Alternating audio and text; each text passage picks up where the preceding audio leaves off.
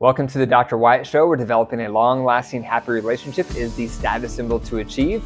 And following my six marriage steps is a path to help get you there. I'm your host, Dr. Wyatt Fisher, a licensed psychologist specializing in couples counseling.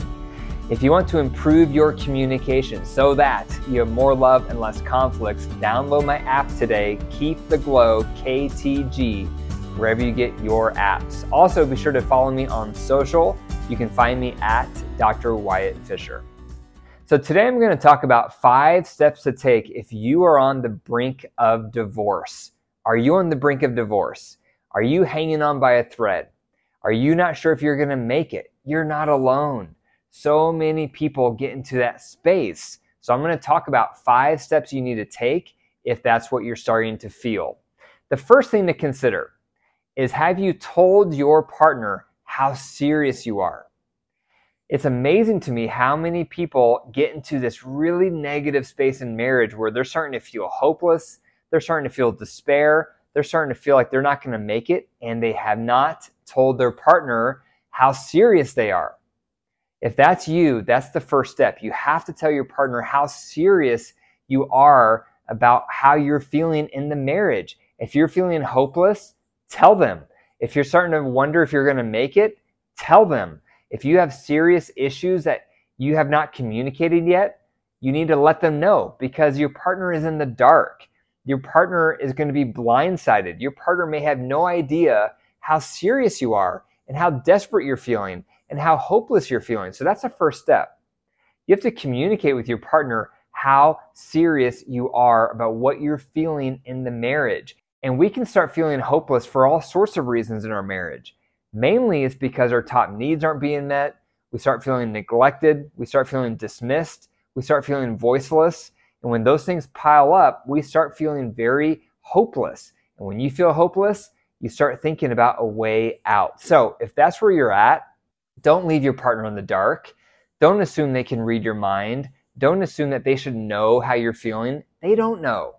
Tell them directly how serious you are. And hopefully, that gets their attention.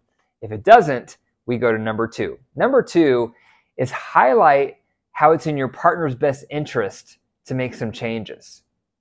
Sometimes your partner may need to hear how it's going to benefit them to make some changes. So instead of talking about just what you need, also talk about how these changes that you need are going to also help them because often there's a vicious cycle going on in marriage where one partner's needs aren't being met. And because of that, it's very difficult to meet their partner's needs. It's a vicious cycle. So your partner may need to hear how if they make some changes, it's going to make some changes in you that's going to help them. It's going to benefit them. This is not all about you. It's also about how the changes they can make are going to help you make changes for them. So intentionally highlight how the changes you're seeking in the marriage is also going to benefit them. How is it going to satisfy their needs as well? How is it going to help them feel happier? How is it going to help them feel more fulfilled? How is it going to help them feel more satisfied in the marriage? Highlight their best interest because by doing so, that should also help spike their motivation to make some improvements. If that doesn't work, we're going to go to number three. And number three is reaching out to trusted family and friends. Sometimes people fall asleep in marriage. And when they fall asleep, sometimes they tune out their partner. Has your partner tuned out you? Even though you've told them how serious this is, even though you've highlighted how these changes are going to also help them, are they still asleep? Do they still not recognize what they need to do? Are they still not paying attention? Are they dismissing your concerns? If so, Step three is you get trusted family and friends involved. Some people may call this an intervention, but this is where you start contacting people who are really close to your partner. And you tell those people how serious things are, how you're starting to feel hopeless, how you're on the brink of divorce. You start telling them that so that they can contact your partner and hopefully talk some sense into your partner. Because when you're the person who's fallen asleep, Sometimes you need to hear from people you trust in order to wake up. You need to maybe hear from them how serious this is. You need to hear from them how this is no joke. You need to hear from them how if you don't start making some changes, your marriage could be over. So maybe that's what your partner needs to hear. Maybe they need to hear from their brother. Maybe they need to hear from their dad. Maybe they need to hear from their best friend how you are on the brink of divorce unless they start making some changes. If that doesn't get their attention, go to number four. Number four is seeing a couples counselor or coach. This is recommended because often when there's vicious cycles, we need to unpack those cycles. And often we can't do it by ourselves because we get into conflict, we get into strife, we get into defensiveness. So, seeking a couples therapist or coach can be really helpful to have a third party objective perspective to help guide you and your partner through these knots, through these tangles. They can help you work through your resentments. They can help you meet each other's needs more proactively. They can help you develop a better marriage.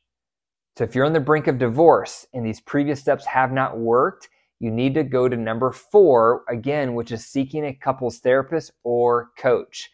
And I would give that at least three to six months. Think about how long you've had these problems.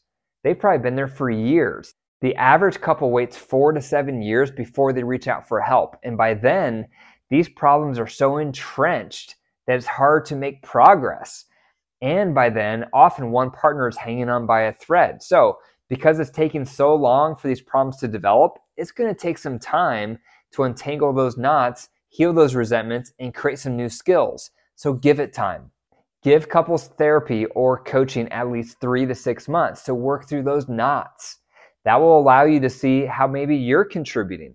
Maybe you're doing some things that are demotivating your partner to make some changes there's almost always vicious cycles. And a couples therapist or coach can help you and your partner untangle those knots and create some new normals so that both of your needs start getting met, so that you can feel hope and start falling back in love. After three to six months of couples therapy or coaching, your partner still refuses to change. They're still asleep. They're still dismissing your top needs and you're still feeling hopeless. At that point, it's time to go to number five. Number five is get a separation. You need to get a separation at this point because you've tried everything else and nothing is working. Your partner still refuses to change. They're still asleep. They're still dismissing your top needs. You still feel neglected. You're still feeling hopeless. If that happens, get a separation because if you don't get a separation and you stay with your partner at that point, you are enabling them you are communicating to them that they don't have to treat you well, that they don't have to take care of your needs, they don't have to be sensitive to what you're feeling. They can ignore you and you're going to take it. You do not want to send them that signal.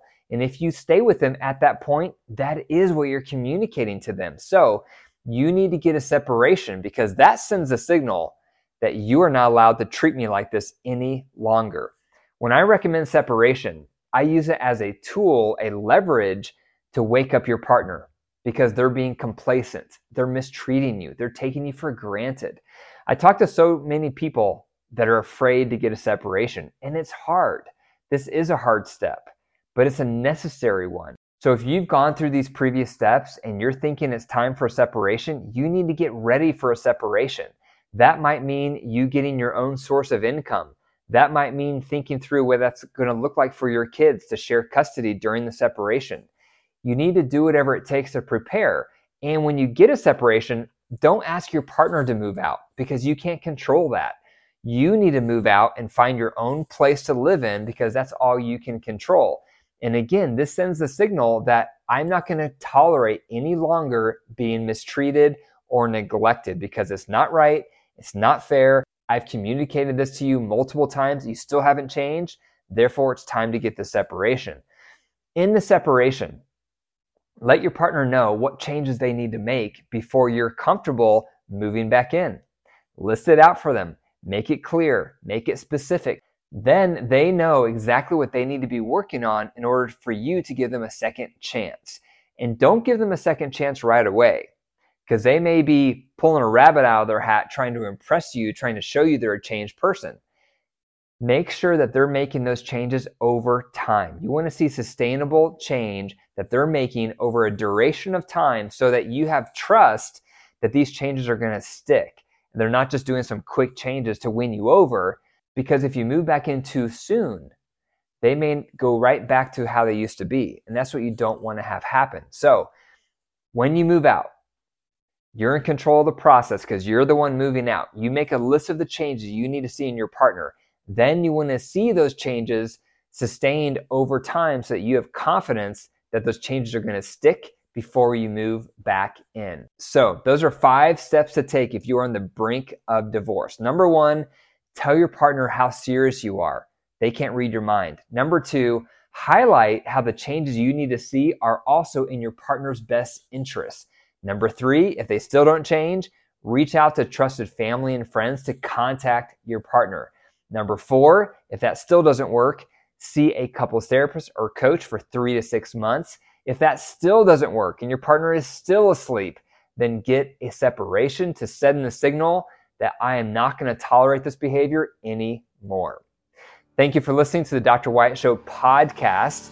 If you want to receive my free seven day challenge on effective conflict resolution, check out the link in the description. This seven day challenge is going to show you step by step how to start working through your conflicts so you can stop sweeping them under the rug. So be sure to click the link in the description to sign up for that free seven day challenge. And remember, your marriage is alive. If you care for it and nurture it, it will grow. If you deprive it and neglect it, it will wilt and die. The choice is up to you. Take care.